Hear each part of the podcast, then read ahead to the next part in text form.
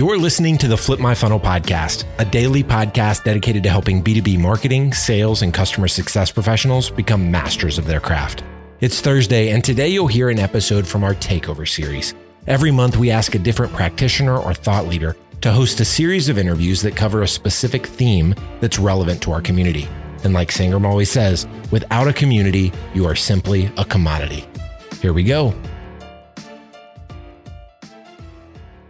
Sangram here. Welcome to another fun takeover series. As, as most of you know, every Tuesday and Thursday, we have started to find amazing leaders who are doing great podcasts. And we want to partner up because guess what? They have a lot of times great content that you may not never hear about. And if you like it, you can go and subscribe to that. And I know people call me crazy to do that, but I think if you learn more together, you will be better. That is one of our goals with it. So this time, a very good friend of mine, David Lewis, who's the CEO and founder of Demand Gen, is again, just like last year, collaborating with me on this amazing series. David, welcome to the show. Thank you, Sangram. So glad to be back. I feel like whenever you and I do these collaborations, it's a little bit like, uh, well, maybe Justin Bieber and Chance the Rapper. Which one do you want to be? I, I can't uh, sing, so I'll take I'll take Chance. Well, the fun part is people are going to hear this every single time when we do the entire series because you're going to have 10 of your episode, the best of the best episodes, and you're calling it the marketing power player. So, Dave, just share a little bit about who you're interviewing, what these uh, episodes are all going to be about. Will do. Thank you so much, guys, for uh, for being with me on this takeover series. I'm really proud to bring you guys some incredible leaders from our series. If you guys are not already subscribing to De- Demand Gen Radio, look it up. These are some of the top 10 episodes that ran in 2020. And you've got people like Heidi Melin, who is one of the top CMOs uh, around the world, career lessons from her. Naomi Liu, who is over at EFI, she runs marketing operations there, and she's talking about a marketing automation migration that they did. Michael Madden over at Adobe, on how Marketo actually does demand generation. Folks like Joe Payon at Splunk on how to build a successful demand generation strategy. David Eldred on the power of marketing driving revenue, and Rob Boyce around ramping up marketing during a downturn. So many other great episodes as well, but just a really, I, I hand selected a series of episodes that not only did great on our channel, Sangram, but the content is so relevant and so important to your audience. Oh man, I, I, love that. I can't wait to jump into it. This is a full-on series that I really wanted people to take a take a look into. So, folks, uh, if you are listening this introduction for the first time, just know this is a whole series. In the show notes, you're going to see more information about how do you go and check out David's uh, radio. Uh, you can also look at all the YouTube series that they have started, which seems to be going really, really well. So all those details will be in the show notes. It will also tell you is this the first of the series or the tenth of the series. So make sure you check the show notes out and make sure you follow Dave Lewis. Dave, thank you so much for doing this. Thank you, guys. All right. Welcome to another episode of Demand Gen Radio. Thanks for joining everybody and thanks for tuning in. Today on the program, I am joined by Brian Knaupe and Brian and I have known each other. I don't know, it feels like about five years now. We met, uh, we met in a meeting, found out we had a lot of similar interests. And the reason I want to have Brian on the program today, uh, a couple of reasons. One is I know a lot of you uh, who reach out to me and a lot of you that are going through some transitional times are thinking about what's next in your career and what do you need to do to advance your career. And Brian's made a fairly recent change in his career, moving from a role in marketing operations to now uh, heading up uh, revenue marketing. So I want to talk about that. But first, Brian, thanks for joining. How are you out there in Colorado? I am great. Thank you for having me. Well, it's good to have you on the program. You've got a wealth of knowledge in marketing operations and uh, certainly making a, a, career move from running infrastructure and running operations to uh, driving demand, driving revenue is, is a big uh, pivot.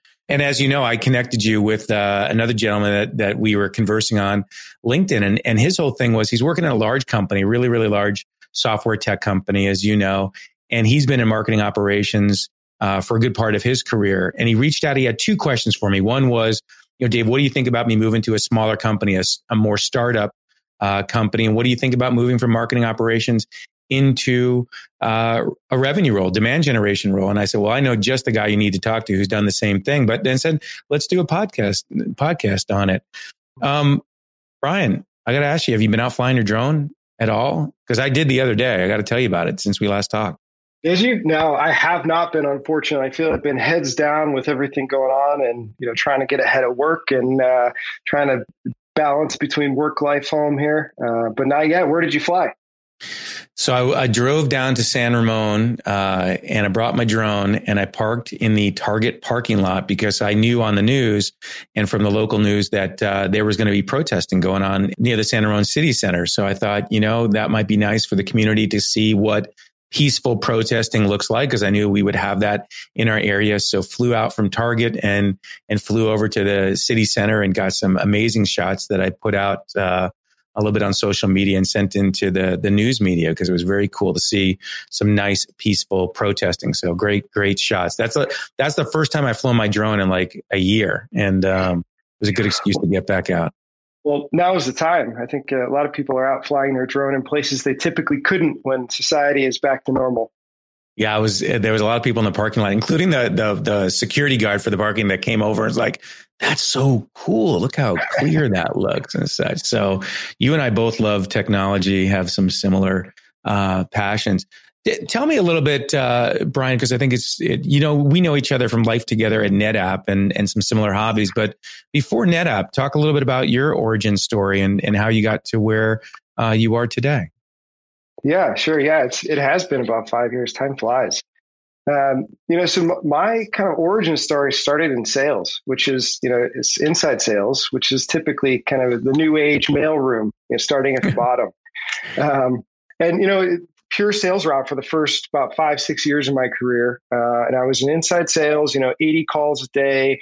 Uh, measured on number of meetings we set, number of customers we sign up for the service, and what we were selling was audio and web conferencing which you know at the time was a really booming great business and now you know if you 20 years from now if you tell someone that there was a phone number you could dial and get a thousand people on the line and everyone could talk to each other they'd look at you like you have 10 heads uh, it's just one of those things that technology has improved so fast that um, you know that the old tech is no longer necessary, which is really a, an important kind of change that we all have seen in you know marketing tech and sales tech and how fast everything moves. But you know from from spending about three five four years actually in um, in inside sales. I moved into more of a sales ops role. It was a good opportunity for me.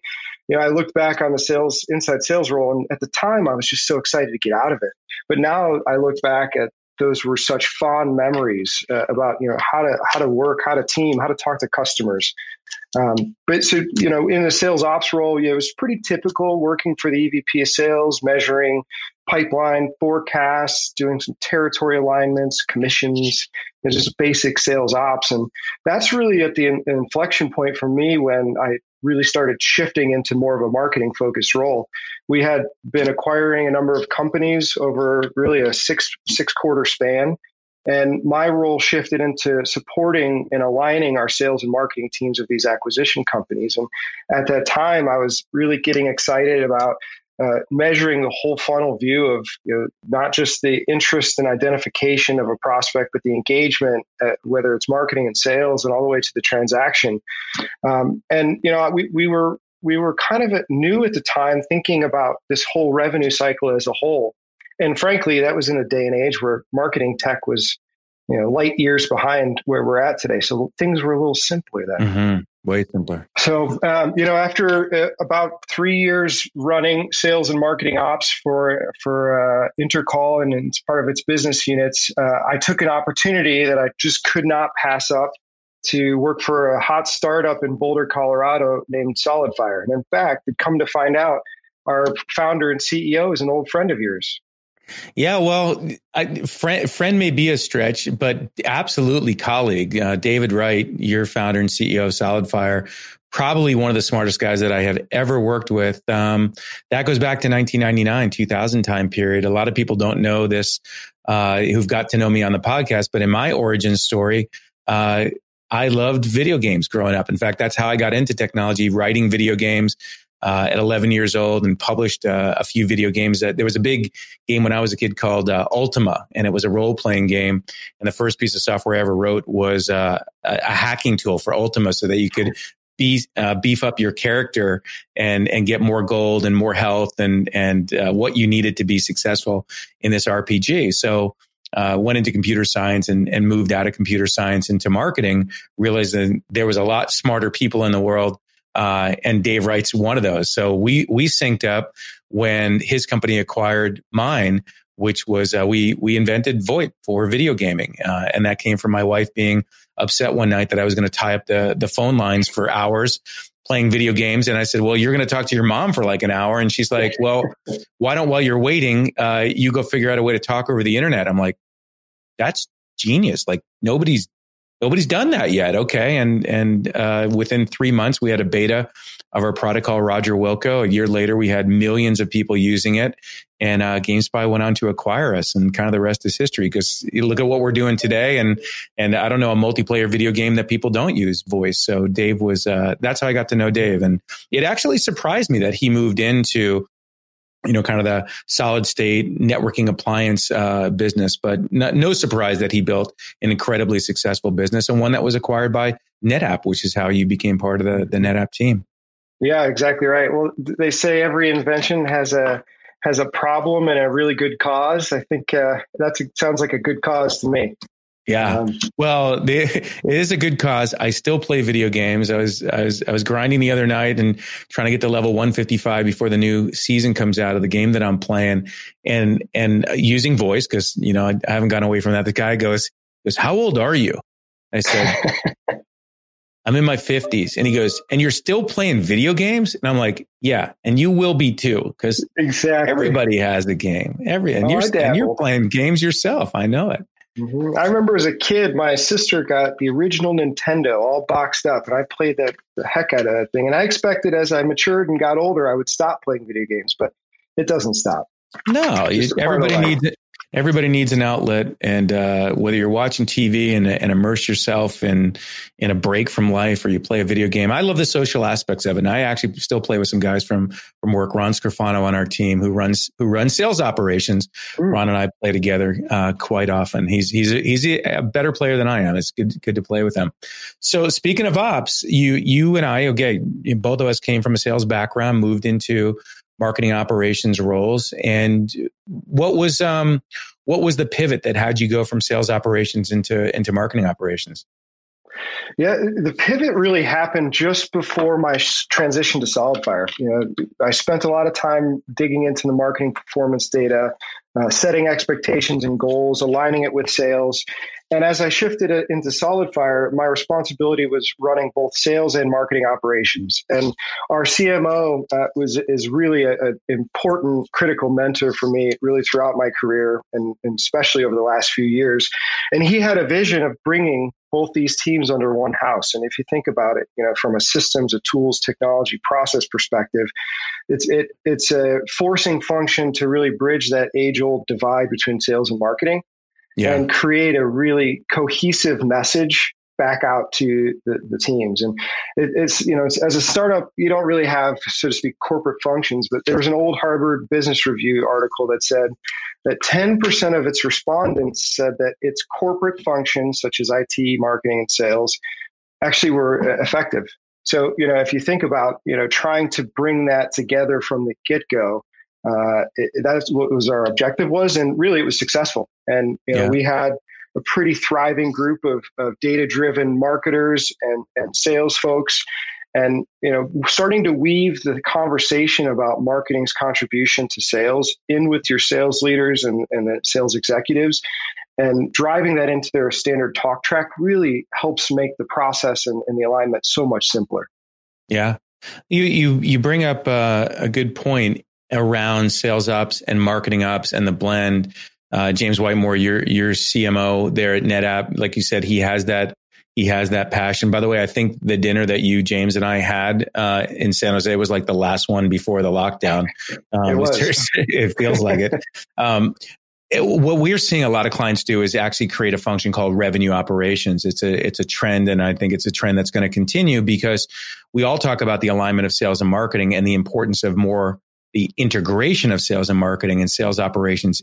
Uh, revenue operations is just that a real integration. So you know you you have a um, you have your sales background, you have the the soft skills from that, uh, you've got your marketing skills.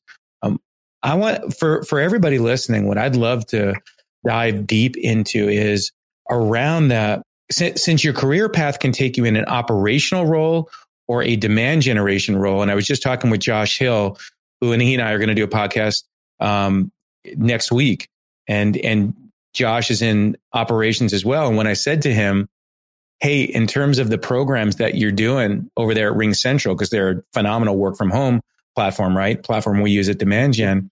We were talking about whether marketing operations is even keeping tune to what campaigns and programs are even being run. I mean, from like a content and programmers perspective, because many operations group, it's, it's all about the systems and the infrastructure. So for everybody listening, what I'd love Brian to unveil for you, because I know he's got it is what are those skills and expertise if you want to go down the operations track? And then for someone like Brian, who's just now gone back into revenue marketing, um, how does he leverage that background and that expertise into his role there? So let's start off with, you know, what you learned and experience in operations and what you think of those skill sets and expertise that someone needs to uh, succeed there in case someone's not either considered that role or is in that role and wondering, are they at the top of their game? Yeah, it, those are all really good questions, and that and that question alone could be its own podcast. Um, yeah, if, if I try to think of the number, the top three skills that are required to be really effective in, in an operations type role, whether it's sales or marketing operations. I think the number one thing is, is staying focused. Um, you know, as an operations person, you are sort of, sort of in the engine room. We joke, you know, we're kind of plumbers. No one uh, really likes plumbers, and, and they only get plumbers only get phone calls when things break. Um, so, you know, as, as an ops person, you know, really staying focused on the biggest opportunities that can make the biggest impact for your, your function or your company and making sure you block out a lot of the noise. Um, prioritization is key. Know, I, if you, if I look back in my career, a few things that you know, I, I wish I would have known is everyone has the same amount of time in a day and some mm-hmm. people are much more effective at using that time than others. And you know, Peter Drucker has a lot of uh, uh, has a lot of insight around using time, but time and focus. Um, somebody, a mentor of mine in the past, had said, "What interests my boss fascinates me," and you know, that's just a, a kind of a case in point. It, typically, the executive staff has a really clear purview of where you're headed, where you're going, what's important, um, so making sure that you're really aligning with them, staying focused on your top priorities. Well, and I that's that's I was kind of tie tie those together, and I don't know if you guys over at NetApp or when you were at SolidFire, if they did like Myers Briggs uh, or or Discovery Insights profiling. We do that for all of our employees,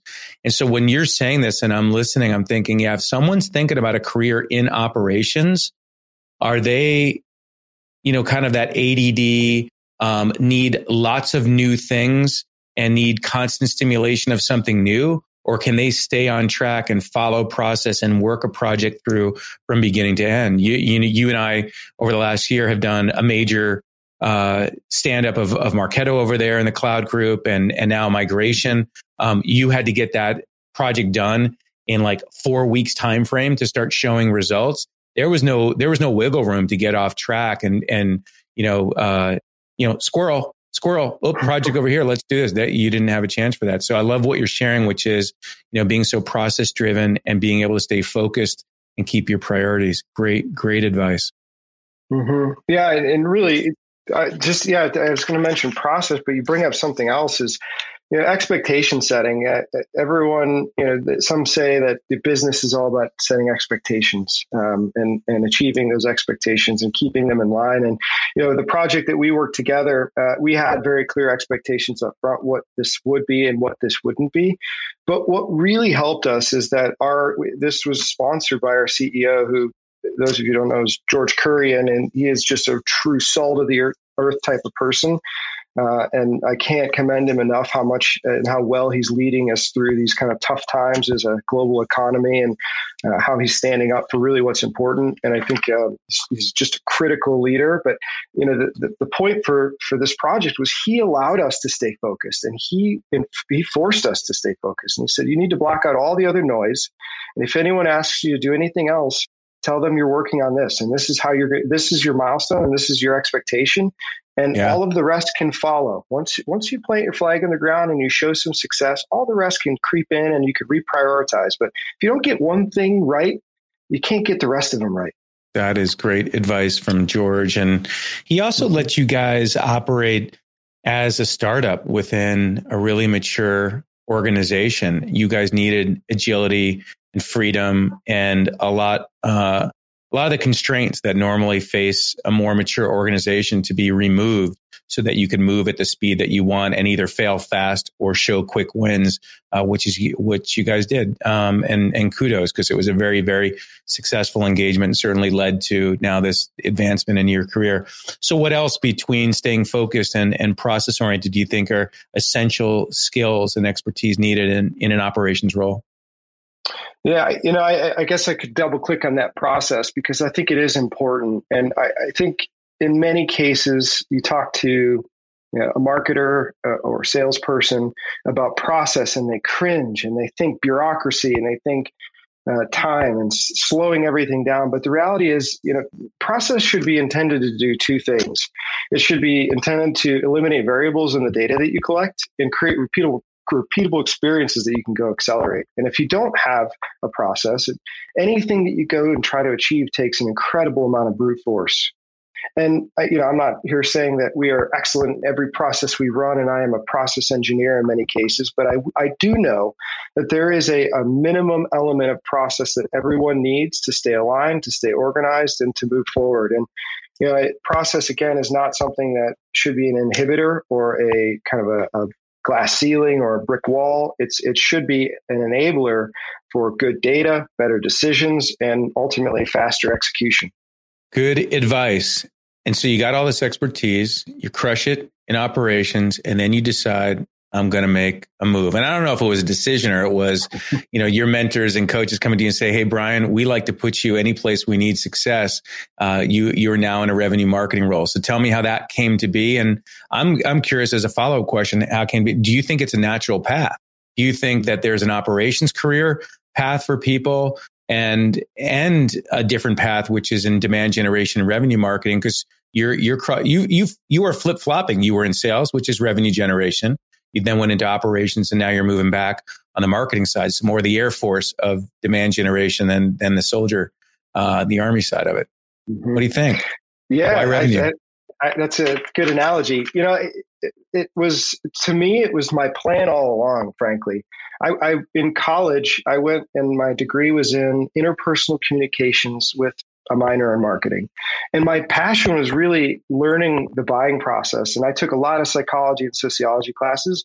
And it, it was very interesting to me on the psychology of buying and decision making and consumption and, and, and consumer decisions. And you know, Roger Dooley, who you recently had on the podcast, uh, you know, has really well documented this this these ideas in his fascinating work. And that was a really great listen. Yeah, He's he's he's a genius in in neuromarketing, and I was just bringing it up this morning with Rob Bonham, who's who's our uh, VP of Sales and and is on the program with me regularly. And he and I were talking about a particular engagement opportunity that he has, and how that prospect needed specifics, really details in the engagement, which we talked about tangible. That in neuromarketing, uh, that marketing claims need to be backed up by facts and figures uh, for certain types of buyers in most situations. And um, we were talking about how uh, those specifics and details are needed in this sales cycle. So, mm-hmm. yeah, Roger's the master. If those of you haven't listened to that episode with Roger, go listen to it. It's not so much about neuromarketing; it's Roger talking about friction and, and the war on friction to get that out of your buying experience. But he's got great thought leadership. So be sure to look him up after you listen to that podcast it is it's fascinating stuff. And you know for me uh, in, i was in college uh, just had graduated college during very uh, relational time during uh, the the crisis in 2006 with the subprime mortgages and a lot of my peers didn't have jobs and everyone was going back to grad school. And i always said if i was going to go to grad school it would be around some of the, the ideas that roger had presented. So you know for me again it was really in my roots that i wanted to be in sales i thought i was going to be a bag carrying briefcase carrying salesperson in my career but you know as as i moved into gaining kind of corporate influence and starting to understand executive communications and understanding time and priorities, uh, I realized that the ops path was a, was not just interesting, but it was incredibly foundational.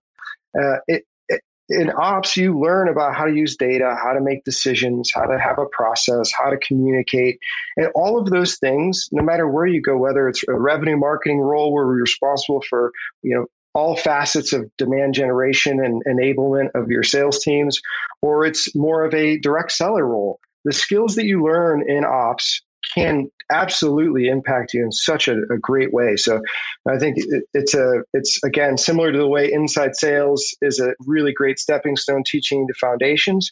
Uh, operations, sales, and marketing, I feel the very same. Yeah, we uh, Sabrina, who I mentioned earlier, our, our head of marketing operations, we do we do a biweekly sales and marketing meeting. Uh, and often the agenda on that meeting is her sharing a best practice or a process that sales needs to follow.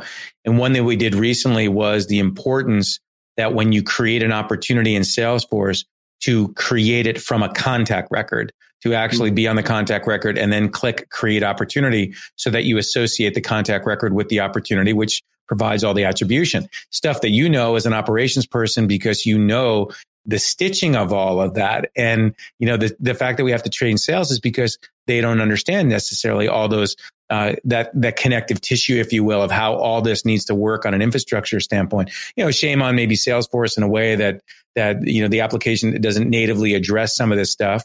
Uh, and certainly tools and technologies, as you know, have been put into place to make sure those gaps are addressed because always relying on on human behavior to do attribution is not a best practice, mm. but it's good training. So, I mean, I, I want to, I want to take it to then the question on like, from your experiences, whether in sales or operations or both, how do you think that background is going to help you in this role now in revenue marketing? Hmm. Yeah, I think you know the data is the key um, data, spreadsheets, models. Um, you know, the number one component of making good decisions these days is arming not only yourself and your team with data, but also your buyers with data. So, you know, everything that I think about is very data heavy, data centric, and you know, it's it is a non traditional path. You know, I, I joke that um, typical revenue marketers or people who run demand programs come from the arts and crafts side, not the analytics side, uh, and which is you know an area that is is new to me for sure. Uh, but at the same time, I, I believe that the the idea of understanding how to use data, how to uh, relate that data to outcomes that you expect uh, is a, a, real key uh, component to, to my success uh, and which is coupled with just the relations with sales and really understanding how to communicate with sales, what matters to sales. And you know, frankly, if you tell them how many leads you're going to give them, that doesn't really matter until you tell them what the outcome could be. Uh, so you know, I, I, to me, I always start with a a collaborative approach with the sales leadership, with the product leadership, and with marketing leadership to understand what we really are trying to accomplish across all the sources of, of demand and revenue. And that's really where you should kind of set your foot in the ground and say, where are we going to be successful? Where are we going to win? What's the play we're going to run? How are we going to measure it? And how are we all going to work together to put all of our force behind that effort rather than sales, marketing, product all doing their own thing? A couple of thoughts uh, for folks listening, because I, I, do think these are very distinct career paths. I mean, can they intersect and can you flow back and forth? You can. Like I know myself, Brian, if I was to go back in my career, and I'm going to want to ask you about advice you have for your your former self or younger self. If I went to go back in my career and I knew that all this, let, us say I was, um, let's say my career was now like seven years old and I'm thinking about my career path, I would make a very intentional move for myself to either take a operations and infrastructure path or the more creative demand generation path. And I know for myself now how much I love technology that it would be more on the operational side, marketing operations and such, because I love all the infrastructure and, and putting the pieces together. That said, I think for you to be effective on either side, you need foundational knowledge and experience that will help you be better. So we talked about neuromarketing. Man, if I knew and had studied neuromarketing earlier on in my career, which has only been around for like the past decade, but if I had that expertise, I would have been that much better of a demand generation marketer, better as a CMO to really understand, you know, why the human brain makes buying decisions and how to push that mental buy button there. So I don't think you should, my advice is not be black or white operations or revenue marketing, but get a little bit of both, but understand that there's, there's a path that you're on. And I, I applaud you for, you know, moving to a different side and, and developing some new skills and expertise and leveraging what you have there. So, uh, my advice to my younger self is, is, uh, learn neuromarketing, uh, which, which I went on to do and study. Um, in fact, for those of you who have not dived in, again, grab Roger Dooley's book. Another book that I love is a book called Neuromarketing, written by the guys at salesbrain.com. Uh, the book cover looks like a Target ad, like the, the concentric uh, Target red circles. So grab that one if you don't have it. You're in demand generation, creative marketing. You have to read that book. And if you just want to be a better communicator and a better influencer, read that book. Uh, so I, I would have given that advice to myself on the creative side and on the operation side. My advice would have been is um, around having a blueprint, around having a plan for what the infrastructure needs of the organization are. I think, you know, there's, there's marketing automation, there's CRM, and there's certainly analytics tools and data tools, table stake infrastructure. But then there's like 7,000 or more other tools. And it's so easy uh, to do the squirrel, to find a shiny new toy and go, oh, let's try this and let's try this, and to be more disciplined about it. So I would have, I would have given advice to myself that, you know, kind of instead of random acts of Martech, to be very structured in what the approach is. And I still see a lot of people just grabbing new Martech tools because, hey, we got to do ABM or now we got to do this and we got to do that.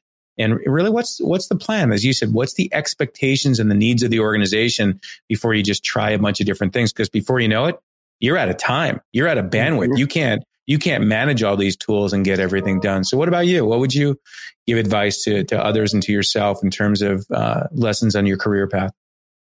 Yeah, I, what you said is spot on. I think those would be in there. If I, I, I probably add, you know, one one more plus a kind of add on to your to your learning one. You know, I think it wasn't until later in my career, kind of after I got out of you know, Chicago and spending all my free time out, you know, with my friends, uh, I really started focusing and learning uh, about this industry. And things move so quick; you can't learn everything. Uh, but you know, reading books, you know, Roger's book, you know, "Measure What Matters" from John Doerr, Peter Drucker's writings. There's just so much to learn, and in, a, in an era where innovation is is at light speed right now, especially for marketing technology, it's important to really understand the foundations. Um, and, and, your point about uh, new tech is so so right. You know, spending anybody who runs any sort of ops group probably has someone once a week coming to them saying, "There's this new technology, this new SaaS pro- product, only a thousand dollars a month, or whatever the number is."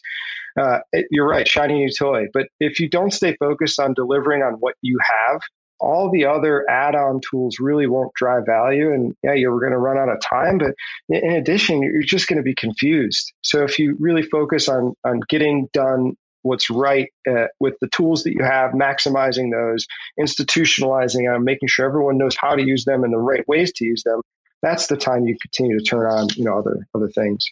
I think there's just one other kind of more tactical element as i thought about what i wish i would have known and I, I, wish, I mean, frankly, I wish I could go back to my first 100 emails I've ever sent as a, a, business person and see what they were, what they looked like. But you know, executive communication skills are just so critical and very overlooked. Um, you know, whether it's an email, uh, if, anytime you get an email with a body, uh, uh, multiple paragraphs, you can't read it. There's just not enough time in the day. You, yeah. need, you know, short form, bullets, uh, key key actions top. You know, same with presentations. You know, we have a really strong culture at NetApp around uh, you know our, our, presentation format and when we prepare executives to make decisions you, know, you can't walk into a room present 10 slides and say what do you guys think will you give me the money it's very difficult for an executive who's typically plate switching between multiple projects and presenters to make a decision real time. So being able to be, you know, prepare your audience, uh, your formatting of your presentation, start with the three things that you need, whether it's a decision, you know, advice, guidance, whatever it is, but start there. No yeah. need for a cliffhanger, right? Yeah. Well, I'll say I'll say two things. One is um, I'm glad you brought that up because I think, and I've told this to my girls, and and you know, as a father when they were younger, and certainly now in their careers, the your communication skills is the most important skill of any business skill that you have. Um, you could be a genius, and if you lack the communication skills, nobody understands your ideas or, or understands the why. Um, I, when Greg Carver joined our organization a little over four years ago, four and a half years ago, as their chief operating officer, one of the things I, I made sure I did is, Hey, Greg, tell me what's the most effective way to communicate with you? How do you like communication? And he goes, I'm a face to face guy. I'm a succinct guy. In fact, on that, Dave, if you send me an email that is taller than an, a dollar bill is wide, I won't read past the bottom of it, most likely. And I'm like, appreciate the advice. It really speaks to your point. Uh, and there are folks on my team who write big narrative emails, and I let them know, like, email email is not a good form of communication for anything more than short concise and an email should be for information or for action. And if it's a bit of both then like you said call those action items out. Uh, i'll just say like i'm having a reunion with a bunch of my fraternity brothers and there's going to be like 25 of us. And so I, sent them an email and the call to action was hey send me photos from uh, when we were in school together and, and here's where to do it and I literally wrote action items, you know, point and did. And one of the guys sent me goes, what do you think this is? A business meeting? I'm like, no, I, I just know you guys. Like if I don't call out what you need to do uh, in this email, you're going to hit delete or not, or not read it. That, I, I, I, was going to say to you, Brian, kudos to you because I know your relationship with James um, is is built on trust, is built on respect, and is built on you getting shit done. And that's why he gives you these opportunities and, and works so closely with you. So uh, I think a big takeaway today, not only is think about your career path, but um, are you an effective communicator within the organization? Uh, I've said countless times that marketing is horrible at marketing marketing. I don't know if you think that. I'll say that marketing is horrible at marketing marketing, meaning that a lot of what happens in marketing and the success that marketing has happened is not known by the organization. They're so focused on the next campaign, and the next program, they don't take the time to say, here's what we did and the success it had. They're not good chest beaters. Um, and I'm not saying that that's how you should show up as beating your chest, but gee, let the organization know when you have an impact and what that impact is. And if you did something that didn't, it's okay to be vulnerable and say, this didn't work. Let's not repeat this. Uh, cause that may shut down some crazy ideas that come your way of stuff that doesn't work. It, you're exactly right, David. And you know, mentors are such a critical component of success for all of us. And I had a mentor in the past who really was trying to coach me on communicating success. And we had a plan, and the plan was very simple. You don't need to boast, you don't need to brag, but on a certain set of cadence, share a story, uh, uh, an accomplishment with a broader set of people and start to gain your uh, um, awareness of yourself and what you're delivering, but also gain your confidence and skills around advocating for yourself and for your teams. So, you know, to your point about marketing and marketing, it's it's critical. Marketing does a lot of really good stuff, but typically no one sees it. They just see the arts yeah. and crafts. Here's here's the here's the mentoring that I give marketing organizations and and certainly clients, and I'll I'll share it with you. I don't think I've ever said this. When you communicate success, the hero is the organization, not you.